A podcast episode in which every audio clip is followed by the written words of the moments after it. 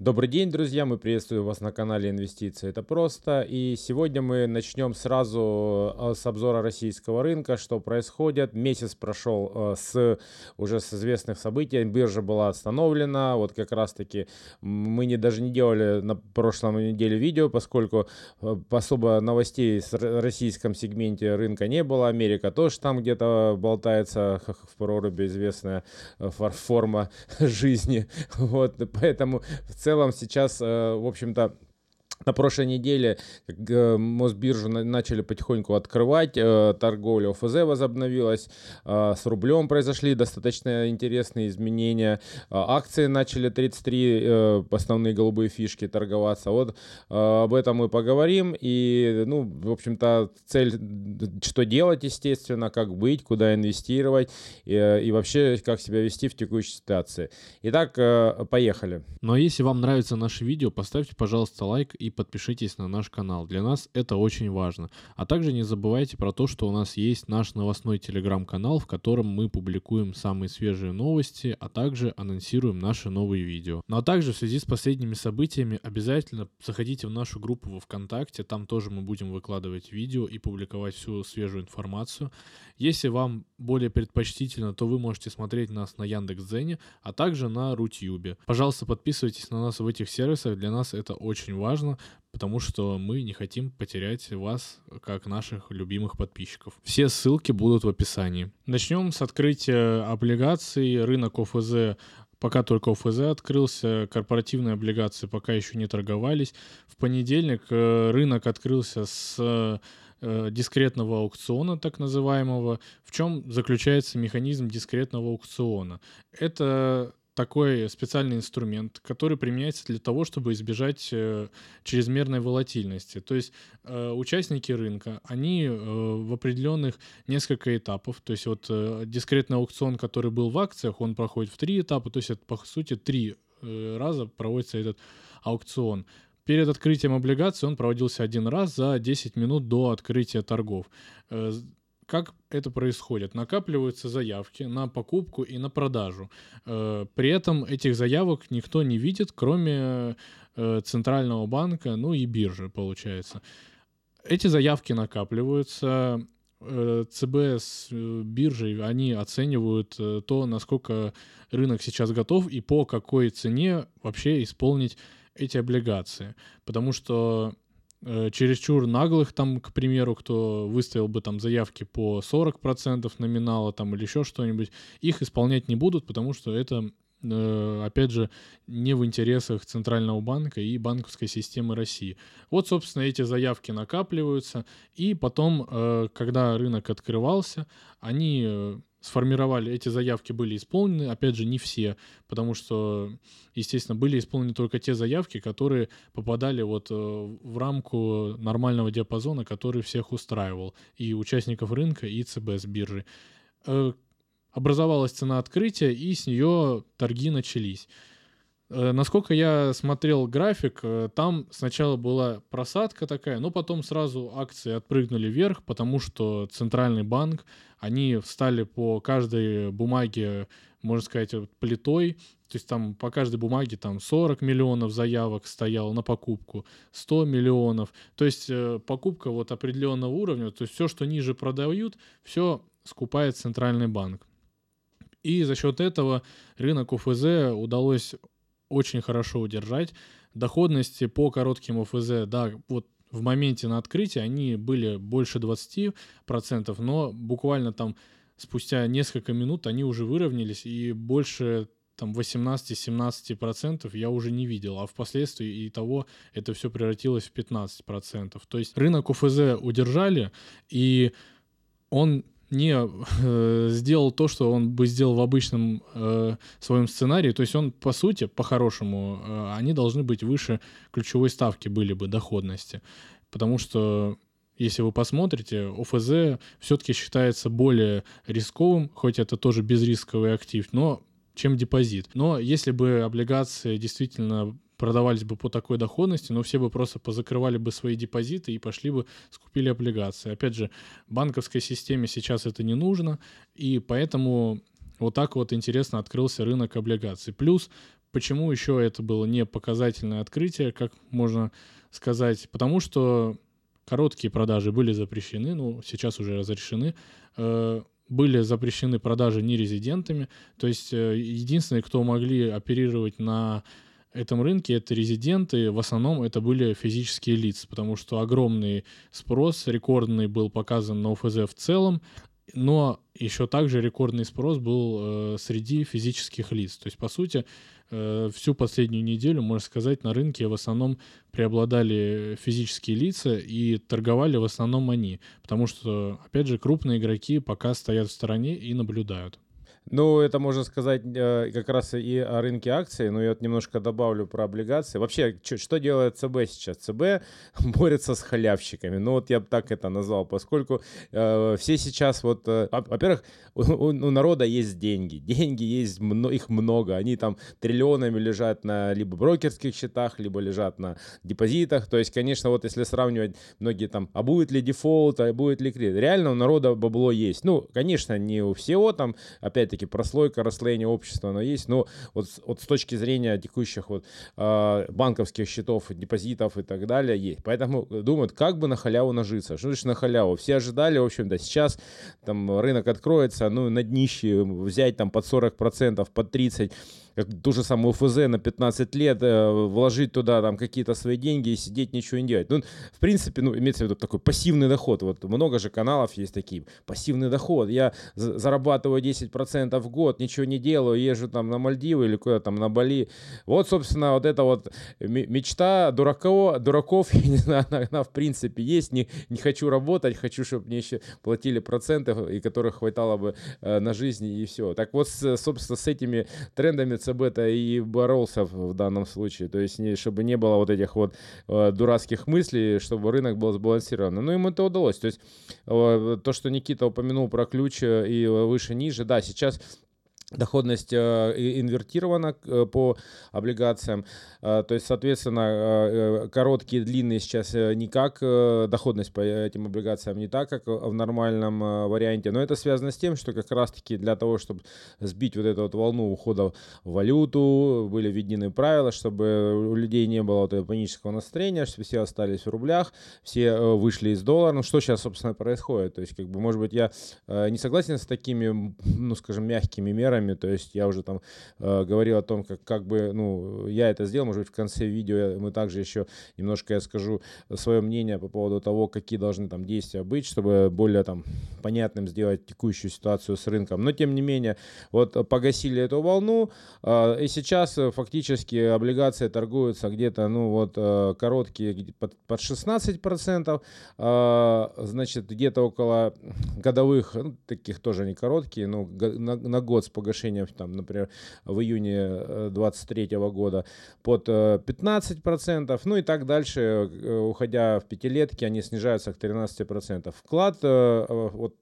я сам клал 21%, 24% года ВТБ. То есть вклады значительно выгоднее. То есть, в принципе, если на короткий срок сохранения денег облигации сейчас, в принципе, это не тот инструмент. Ну, как бы потому что выгоднее положить на вклад и подождать. Ну, собственно, это сигнал, который посылает нам банковская система.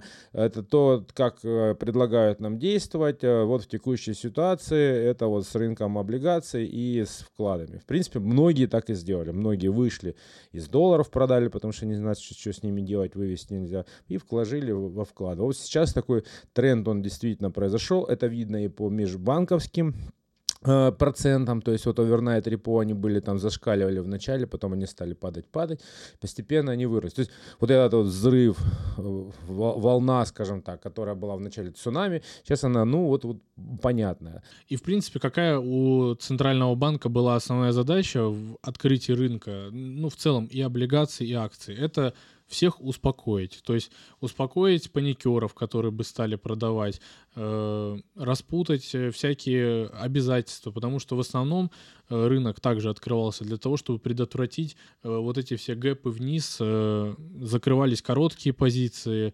закрывались э, маржинальные позиции по облигациям и так далее, и так далее. И в рынке акций э, для того же самого открывали рынок, и открылся он именно поэтому гэпом вверх, потому что, во-первых, очень большой спрос накопился за месяц э, простоя на рынке.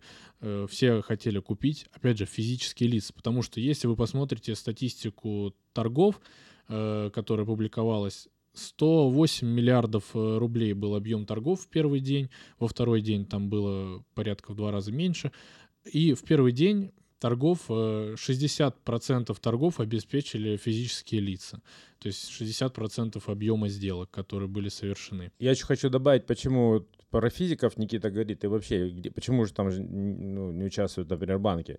А на самом деле у банков в большинстве своем деньги уже куда-то вложены. То есть у ФЗМ, в том числе, если они у них есть, они им уже э, генерируют какой-то доход. Э, они участвуют в основном в э, торгах, когда Минфин выходит с новыми выпусками. Они покупают у Минфина эти облигации. Поэтому в целом, ну, как бы, э, вот то, что еще, наверное, была новость, что непосредственно разрешают некоторым нерезидентам а, выйти из УФЗ. Но там на самом деле было не выйти, а им дали возможность закрыть свои обязательства. Что это означает? Вот э, большинство еще как бы банков, в том числе и нерезидентов, они репуют, э, то есть э, с УФЗ свои, то есть они берут деньги в залог ценных бумаг.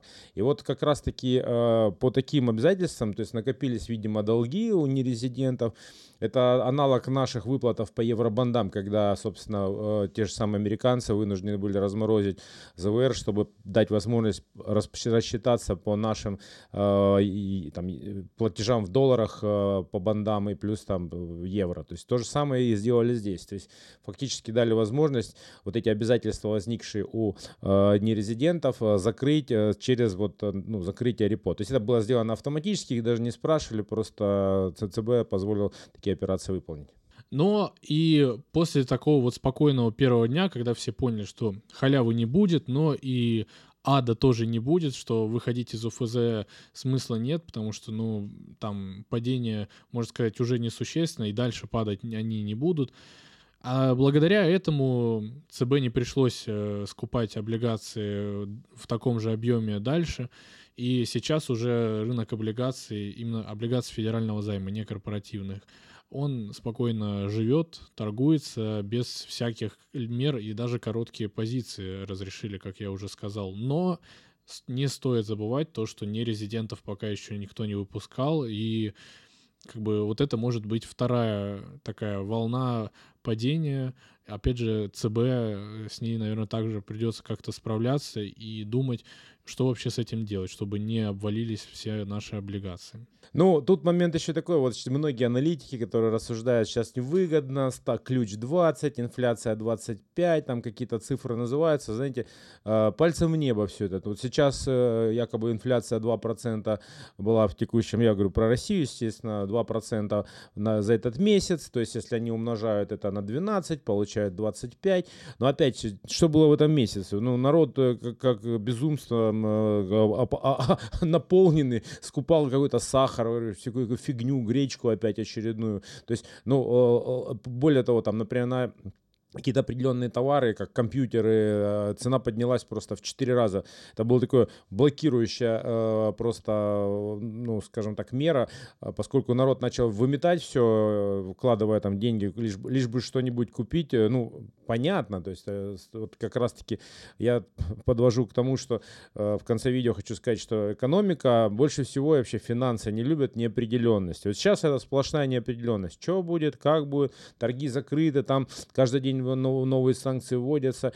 И Поэтому вот текущие эти 2%, которые там кто-то посчитал там по инфляции, ну, поднятие товаров, то есть э, это, ну, вот опять-таки, э, э, ну, неизвестно, что будет дальше. Может быть, это и сохранится, и тогда ЦБ вынужден будет поднять ключевую ставку, и действительно, на текущий момент те ОФЗ, которые, те цены, доходность их, она будет, ну, как бы скорректирована рынками, она еще изменится, то есть кто сейчас купит, может быть, не дождется до погашения немного немного потеряет в цене. Ну, слушайте, с другой стороны, если у вас, ну, как бы не в депозите, ну, вот, например, у меня текущая ситуация следующая. У меня есть ИС, у меня там были рубли, но мне, ну, либо надо закрыть ИС, как бы я теряю там налоговые льготы, либо мне было необходимо просто как бы сейчас э, припарковать деньги. Вот я купил УФЗ, ну, не акции, потому что с акциями я пока не, не понимаю, что там происходит, и туда лезть не хочу. С УФЗ под 15%, ну да, это как бы с учетом того, если предположить, что инфляция будет 20, я там как бы что-то теряю, но с другой стороны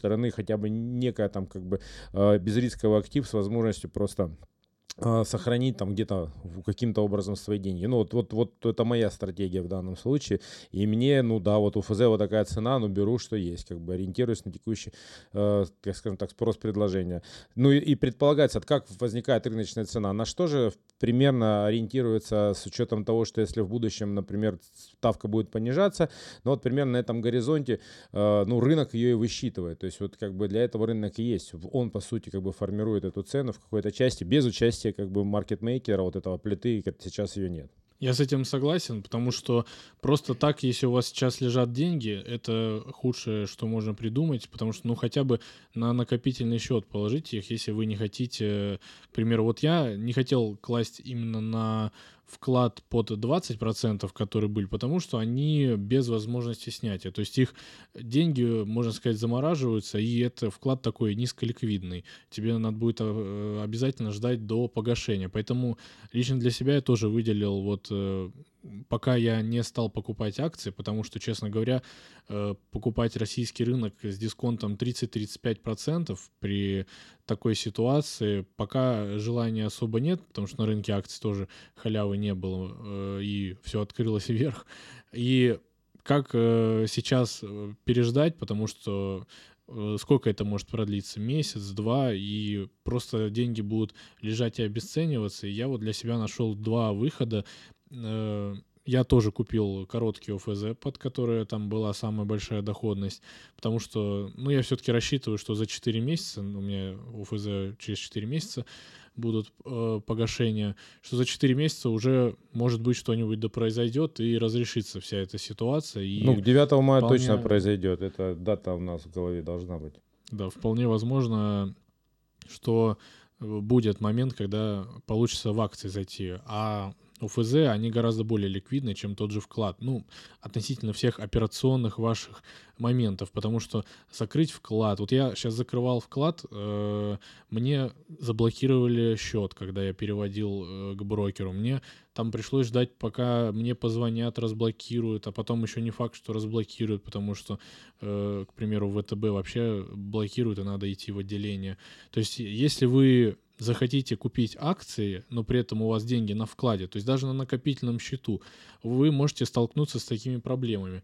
И именно для того, чтобы избежать э, вот этого вот э, момента, для того, чтобы я мог сразу продать э, УФЗ, к примеру, и сразу купить акции. Вот, пожалуйста, УФЗ это самый такой ликвидный, мне кажется, инструмент э, в этом плане, потому что, ну, действительно, просто в секунду делается сделка, потому что Э, по ОФЗ всегда будут стоять маркетмейкеры, и она 100% у меня удовлетворится.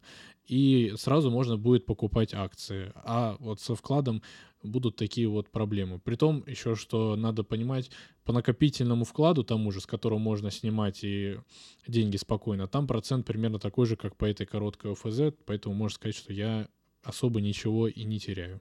Ну, а, кстати, вот то, что Никита упомянул, упомянул про нерезидентов, которые там когда-то могут выходить, их много, их действительно много в облигациях сидит, в акциях.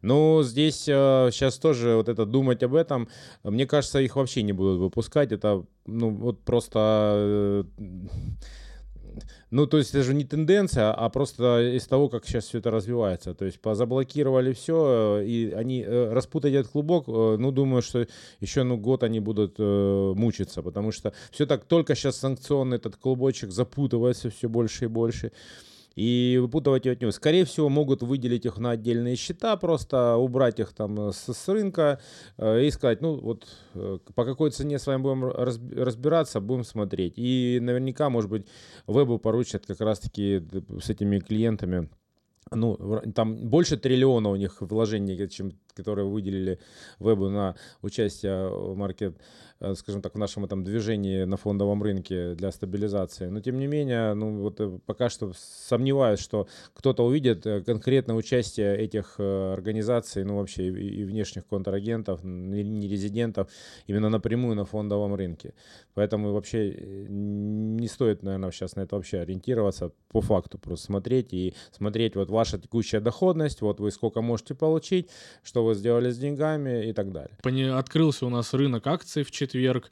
Открылся он наверх, там я смотрел э, по тем, которые я отслеживаю бумаги, которые я хотел бы приобрести, там э, Газпром наверх 20% улетел, Роснефть тоже там 25%, Магнит на 30 почти процентов.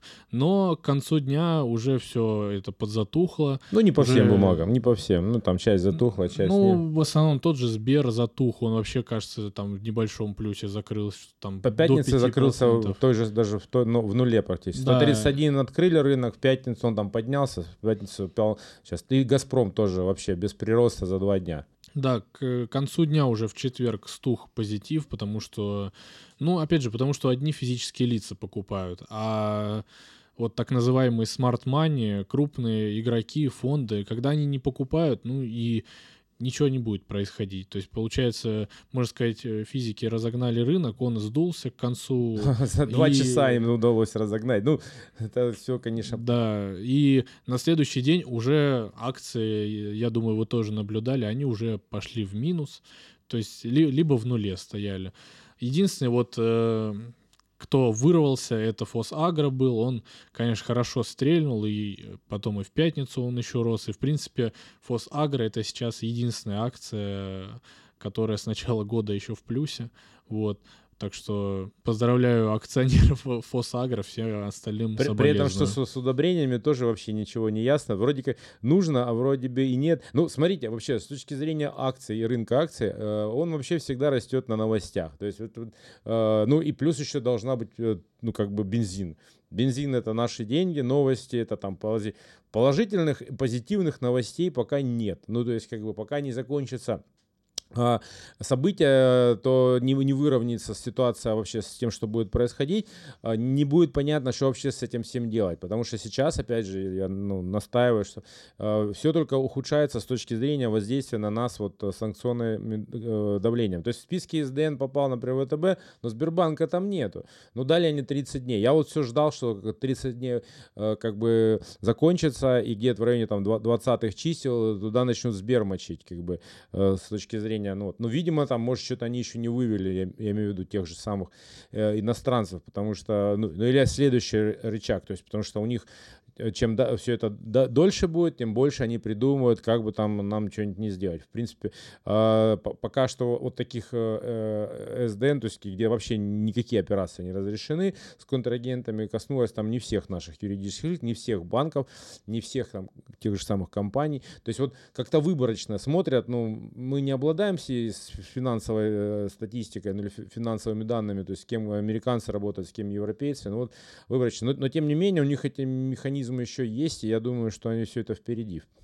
Поэтому сейчас э, торги э, достаточно такие непоказательные, потому что, да, действительно, кто двигает рынок? Э, всегда у нас его, во-первых, двигали не резиденты, во-вторых, спекулянты. Спекулянтам сейчас дорога закрыта, потому что короткие продажи запрещены, а, собственно, и выносить некого, потому что шарта нет. Покупатели покупать не хотят, потому что, ну, 60% физиков, ну, что это такое? 60% э, физических лиц, это, конечно, хорошо, но вот на один день их хватило, поэтому э, следующий момент это то, что абсолютно, да, непонятно, по какой цене сейчас э, справедливо должен быть оценен Сбер или все остальные бумаги. То есть понятно это станет по следующей отчетности, как они покажут, э, как они справляются с этой ситуацией, какие показатели, насколько что снизится.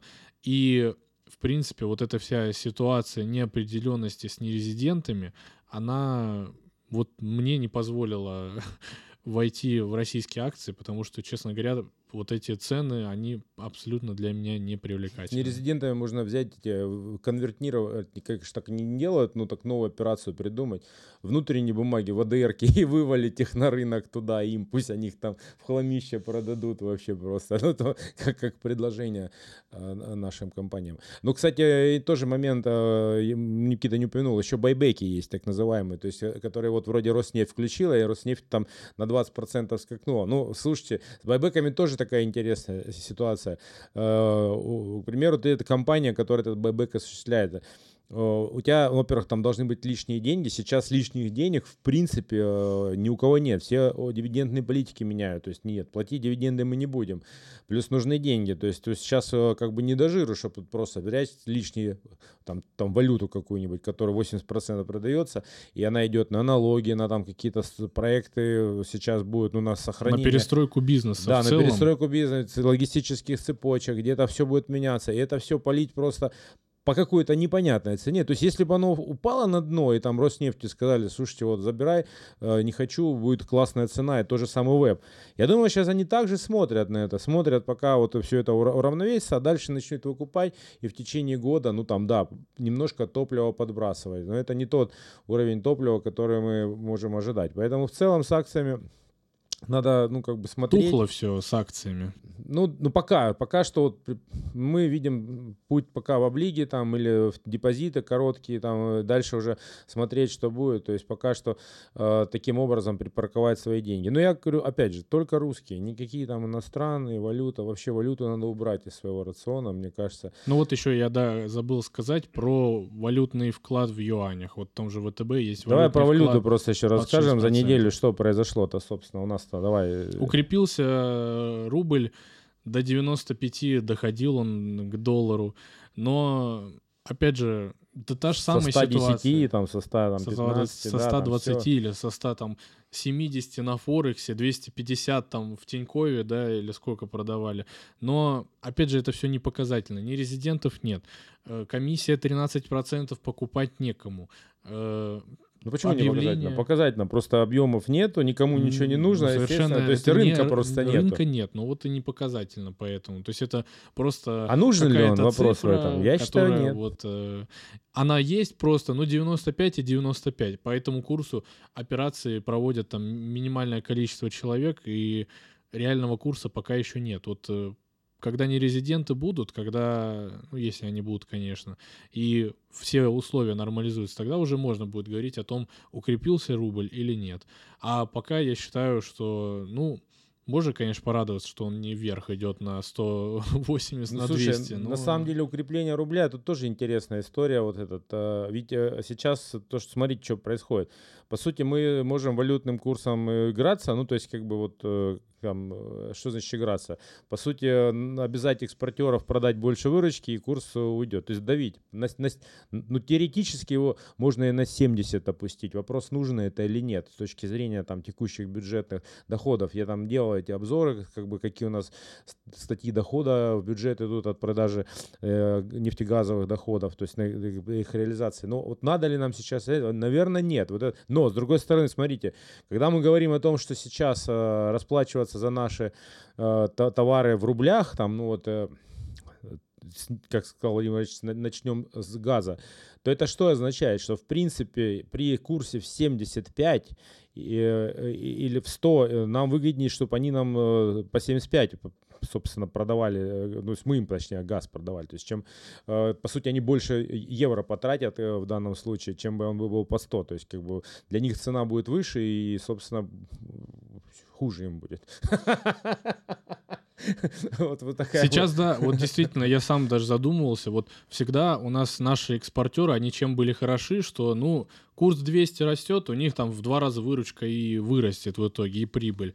Но сейчас, если действительно пойдет вот эта тенденция, она уже пошла на то, чтобы расплачиваться в рублях, то это же совершенно другая уже будет модель, да, то есть как э, формировать вот эту цену именно в рублях, к чему? Привязывать к биржевому курсу рубля, то есть там по старым ценам торговать, но только вы сразу рублями платите, чтобы мы их здесь не конвертировали? Или какая-то другая ситуация? То есть вопрос э, пока очень сложный, это тоже дополнительно вносит неопределенность, потому что если так по-хорошему, по-старому подумать, да, то не нужно экспортерам никогда не нужно было укрепление рубля, потому что это сразу снижение выручки и прибыли для них автоматически.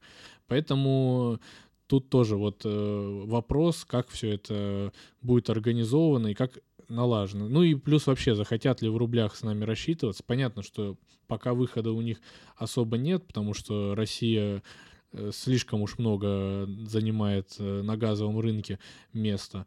Но не хотят особо рассчитываться в рублях. То есть итальянцы говорят, что вы должны в евро рассчитываться. Э, остальные тоже недовольны этим. Но вот будем смотреть все это в новье и интересно. Но вообще э, было, была уже попытка однажды такое провернуть. Э, были так называемые э, ОФЗ, которые выпускались для иностранцев. Это было в 2012 году. Выпустили, сделали выпуск ОФЗ. Это были типа еврооблигации, но номинированные в рублях. Вот. В 2012 году 90 миллиардов рублей, значит, они привлекли из-за рубежа в валюте. Потом случился 2014 год, и, получается, нерезиденты, которые вложили свои 90 миллиардов рублей, ну, то есть это на тот момент было там 3 миллиарда долларов, он превратился в 1 миллиард долларов, там, ну, в полтора. И на этом вся история с э, привлечением э, капитала в рублях, она и закончилась, и вложение в рублях, потому что, ну вот, когда такая валюта, в ней никто вкладывать и не захочет. А когда иностранцы вкладывали в экспортеров, они понимали, что ну, они привязаны, можно сказать, к валютной выручке, и хочешь не хочешь, они не зависят от э, стабильности рубля. Не, ну модель есть. Вот ты сказал, мы в прошлом видео четко рассказали, как должно быть в целом, куда мы идем. Просто э, это китайский вариант э, такого экономики э, госкапитализма с валютным регулятором. Просто, на мой взгляд, на текущий момент у нас в правительстве, в структурах Центробанка, Минфине очень много людей, которые в принципе не готовы к такому подходу. Они жили, ну, вот такой вот в экономике либерального типа, капиталистического типа, который строили на протяжении там, 30 лет, и у них в мозгах просто вот отсутствует этот переключатель, а все, теперь другая, другая реальность как бы. И, соответственно, они не могут, они вот что сейчас происходит, это такая адаптация, там э, нам раз, они, да, так как нам санкцию это обойти, а вот это обойти, а вот это, а давайте то придумаем. Э, э, это не работает уже, ну, уже надо понять, уже сейчас нужны э, такие четкие меры, программа там на 100 дней, какая, которая просто перестраивает экономику на другой лад. Я хотел немножко об этом в конце поговорить, но раз уж мы затронули сейчас э, этот момент, э, то есть в принципе невозможно сейчас, э, то есть смотрите, что, что когда мы говорим вот э, для простого обывателя, ну вот э, наши зрители, может быть, не все понимают, какая разница э, нам в рублях платят или не в рублях, то есть вот как сейчас организована была та же самая взаимодействие за иностранные деньги. То есть, ну, вот когда за, за доллар, вот когда сейчас нас заблокировали, были корреспондентские счета. То есть, фактически, вот что хоть европейцы нам сейчас говорят – когда мы вам платим в евро, это практически идет транзакция с одного э, числа, э, которое есть в Европейском банке, э, там циферки с ноликами, она переходит на другое число там с циферками ноликами в евро. Это только на счет принадлежит нашей компании, и деньги остаются у них. То есть они никуда не переходят. Что сейчас э, мы хотим сделать, и на что они крайне не хотят. Там, начинают там, контракт, на контракты ссылаться, там, что у нас какие-то обязательства, то есть, которые все уже нарушены. Это э, мы хотим их заставить перейти на нашу биржу, ну вот как бы в наш банк внутри, в юрисдикцию Российской Федерации, завести сюда свои евро, не там, чтобы счет был, а вот тут у нас был счет, там, пусть это там Газпромбанк будет со своим счетом, заставить их купить здесь рубли, продать фактически стопроцентно валютную выручку, то есть и участвовать их в нашем поле, а на что они говорят, блин, чего чуваки, у нас санкции на нас навели, то есть мы не можем, мы же вами все было хорошо, что такое, что происходит, вот мы как там вот сейчас, давайте как раньше, вы там с одного мы переведем, с другого вам там нолики дорисуем, и вас газ заберем, там и все остальное.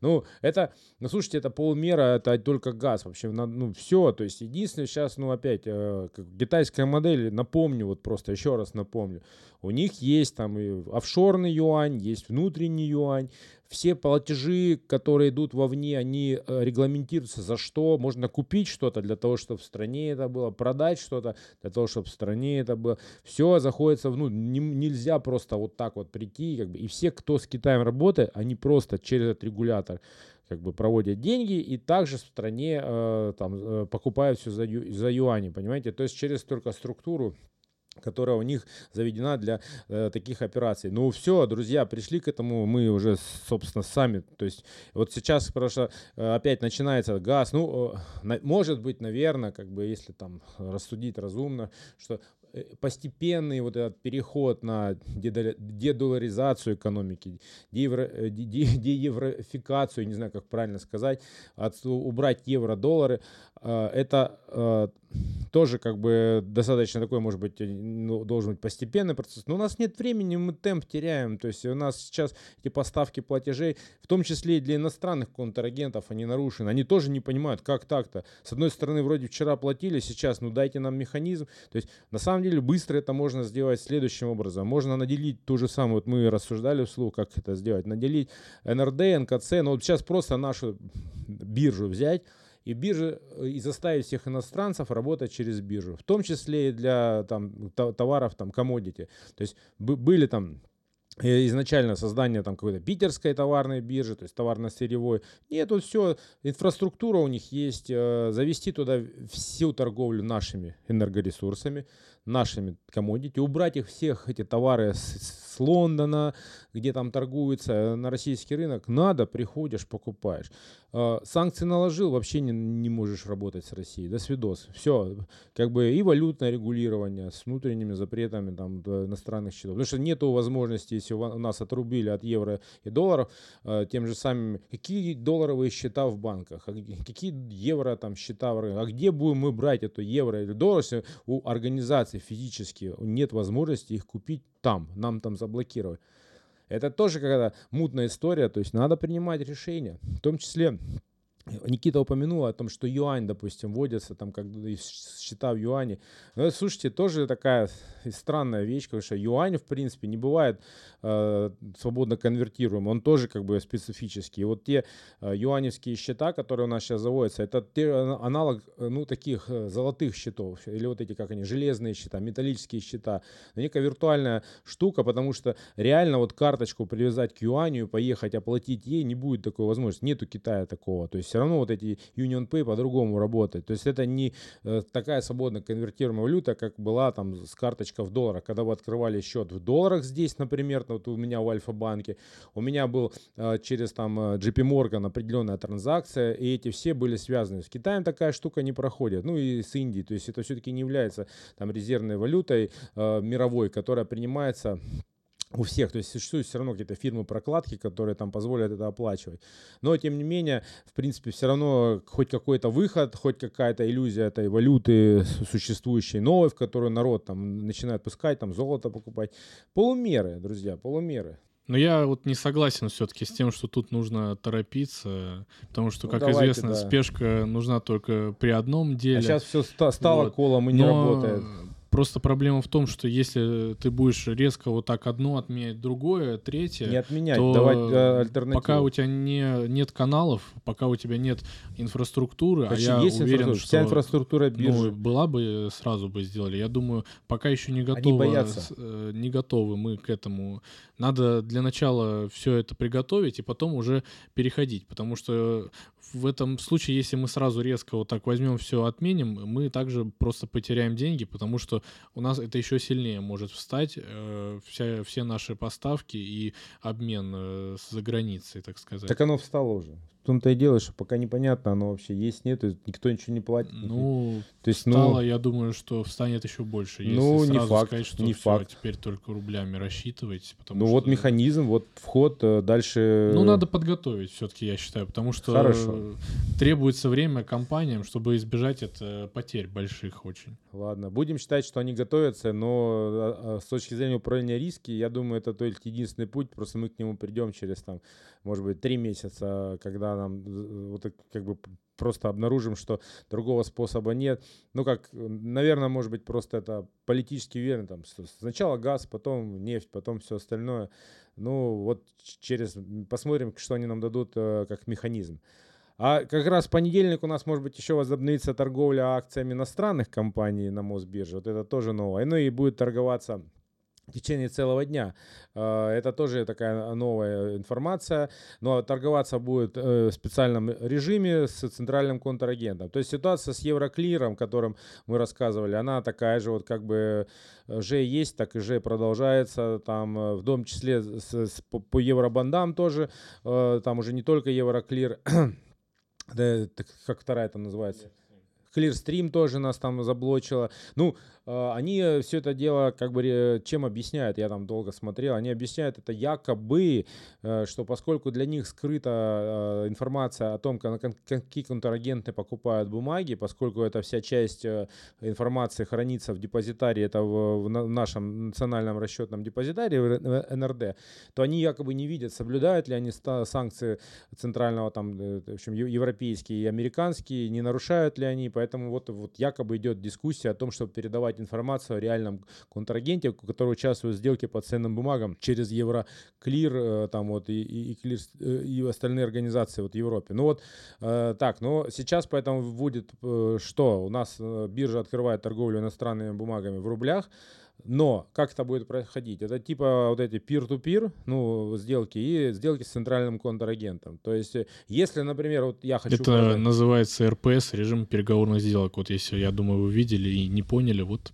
Это вот оно. То есть это выглядит будет примерно так, как Никита рассказывал, когда э, была открывалась биржа в режиме там заявок, то есть э, накапливались там эти стаканы и дальше они соединялись. Примерно то же самое. То есть заявки купли-продажи, если кто-то сошелся, э, соединились, продались. Если вдруг, например, э, там э, центральный контрагент конце, ну вот то, что помните, всегда говорили, что, например, та же Санкт-Петербургская биржа, не все, не все сделки уходят вовне. Большинство, даже там 90% сделок осуществляется на уровне биржи, поскольку у биржи есть определенный буфер бумаг, то есть она, по сути, сама может там кому-то продать, кому-то купить. Вот у нее вот, собственно, вот в этом мешочечке там она эти фишечки перетасовывает и, и меняя а, владельцев бумаги, но в результате берет комиссию, в этом их бизнес. Может быть, соответственно, опять же таки, мое, мое, мое предложение было в том, чтобы сконсолидировать вот эти деньги, которые у нас есть, там, ценных бумаг в одном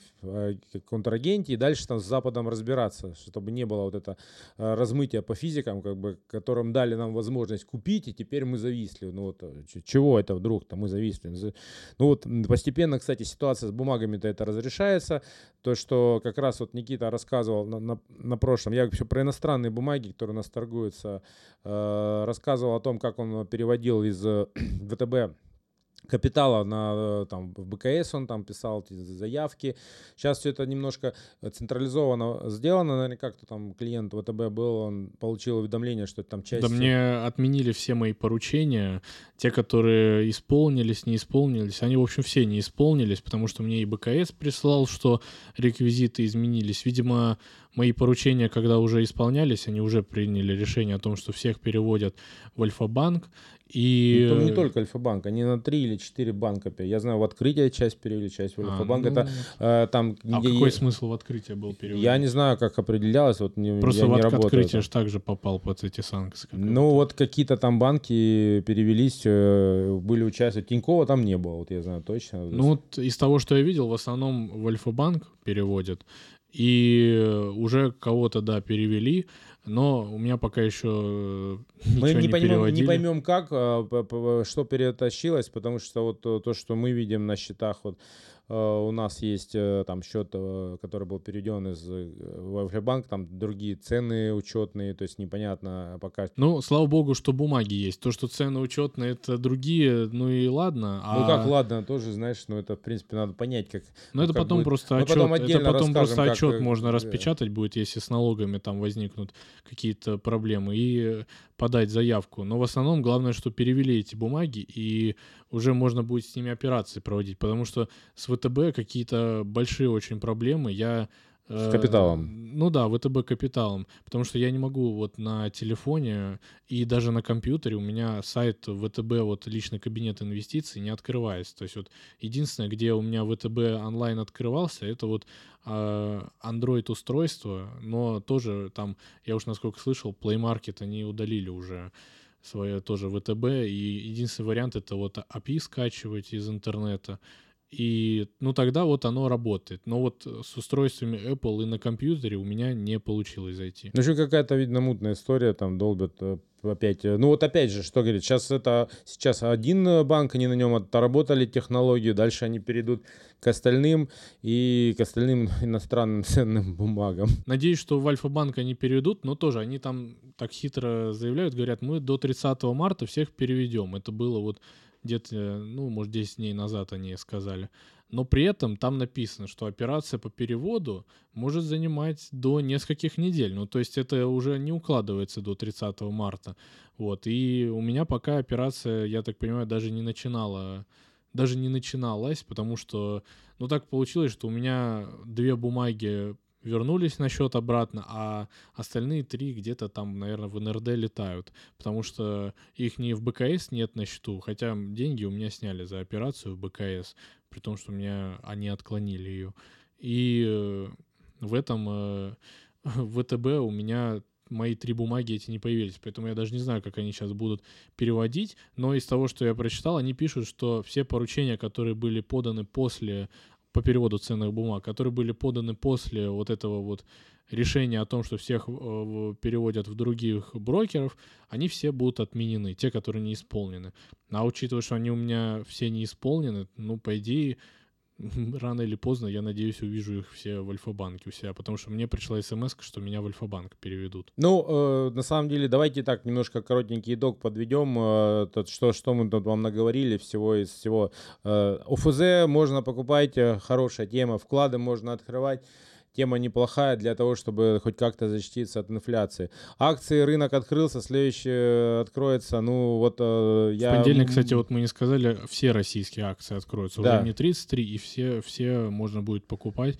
Возможно, вот тут и появятся какие-нибудь идеи. Ну, идеи какие, все, их поддерживать, может, не будет, может, они свалятся. Но опять, я бы не лез вот просто, пока не э, закончится. Пока 9 мая не наступит, э, вообще, пока УФЗ подождать, вот э, первое. Э, потом, э, там и три пункта. Четвертое, акции иностранные. Блин, я хочу продать и выйти из доллара. Ну, вот это вообще, то есть, я не знаю, у кого там... И, и, мы, вот американский рынок, сегодня даже не будем пока а, обзор делать, потому что там, в принципе, э, ну, ничего не поменялось. Там БК поисковик какой идет, ну, небольшой рост, э, в общем-то, без э, каких-то э, новостного фонда, потому что весь новостной фон, он в России, по, по, по большому счету. Да, у вас все. весь новостной фон вокруг энергоресурсов, там ФРС, вокруг да, геополитики. Есть, они сейчас просто уже на всех заправках, там Байден что-то сделал, там Трамп говорит, что он нарушил американскую мечту, значит, там эти французы карточки уже продуктовые начали. Мы не говорим, что у нас там офигенно будет вообще все, прям мы пройдем как, как ни в чем. Нет, будет там как бы сложно сложности будут, но тем не менее.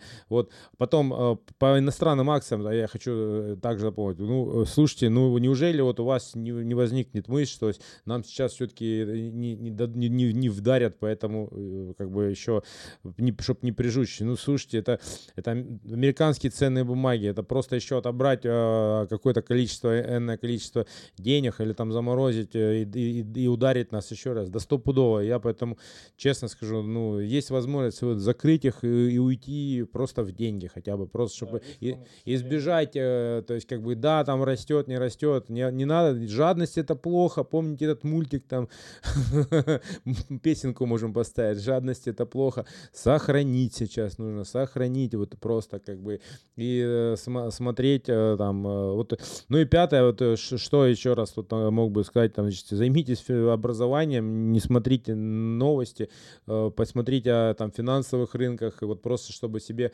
вот этот новостной фон не давил, как бы, а, и, и в целом, ну, вот вообще э, там немножко отвлекаться, там на, на, на природу сходить, там заняться собой. Риск по американским бумагам, он присутствует, и, к сожалению, вот этот РПС, он доступен только квалифицированным инвесторам, поэтому пока для обычных инвесторов, э, для большинства, я думаю, все еще это закрыта лавочка, поэтому надеемся, что в скором времени дадут действительно выйти из этих бумаг и снять эту неопределенность. Но вот э, с Санкт-Петербургской биржей проблем, к примеру, нет, и возможно, вот, может, дадут через Санкт-Петербургскую выйти. Но, опять же, это лишь мои такие Но пока нету, опять же. Ну, слушай, не верю я в это. Будут сейчас шарашить дальше. Вот стопудово. То есть, ну, не, не, ну, ну, нельзя ожидать от них любви и ласки. Да не, ну я же, опять же, говорю просто выйти. Я же не говорю про то, да. что мы торговать будем. Вообще, в выйти. целом, я могу сказать так. Вот даже глобально, посмотрите, э, значит, что там рекомендуют, ну, все.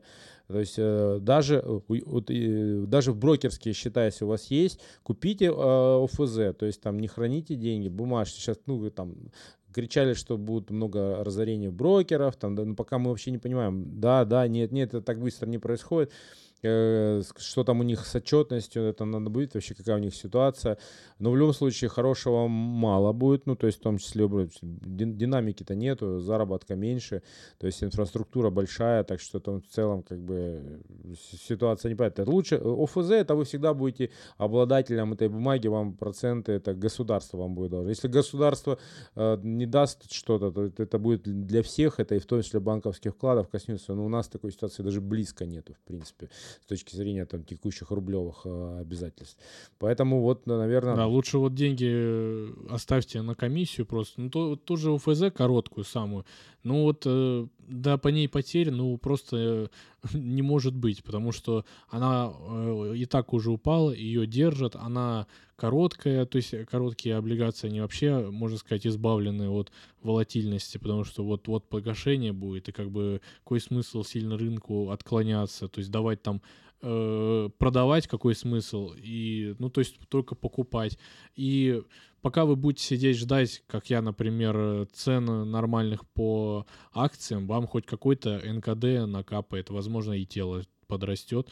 То есть, ну, какой-то доход все равно вы получите, не будете просто в кэше сидеть. И плюс, да, обезопасьте себя от э, риска брокера, потому что, ну, когда у вас ценные бумаги будут, э, брокер там в случае банкротства, но тоже, опять же, я, у нас нет данных о том, насколько там большие у них проблемы и, есть ли они вообще.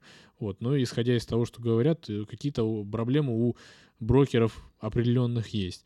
Но неважно. В общем, э, главное, что э, деньги вот на брокерском счету, они меньше всего защищены, потому что вклады страхуются, а брокерские счета, они в них как таковой страховки нет, и вот единственное, как вы можете защититься, это купить реально, да, бумаги, которые в случае чего просто вот, ну... Переведут. Да, переведут, потому что э, кэш ваш просто, скорее всего, обнулят. Потом еще момент, э, если там сейчас такая тоже, хоть э, мы товарищи спрашивают, а, а может быть деньги сохранить, вложить в недвижимость тоже как, как, как вариант? Ну, в целом, действительно, недвижимость будет, э, наверное, ну, это так, как бы всегда у вас останется, если у вас есть там желание купить, это возможный вариант. Но сейчас тоже был такой скачок э, большой, э, и как раз-таки из-за того, что все ринулись покупать. Ну, ну мне кажется, опять, по 20% лучше подождать, потому что, смотрите, если вы помните, тот же самый 2014 год, ну, он не, совсем характерно будет отражать, что сейчас происходит, но тем не менее, то есть ставка поднялась, а, еще получилась э, валюта деноминирована была почти там два раза, там с 35 до 60.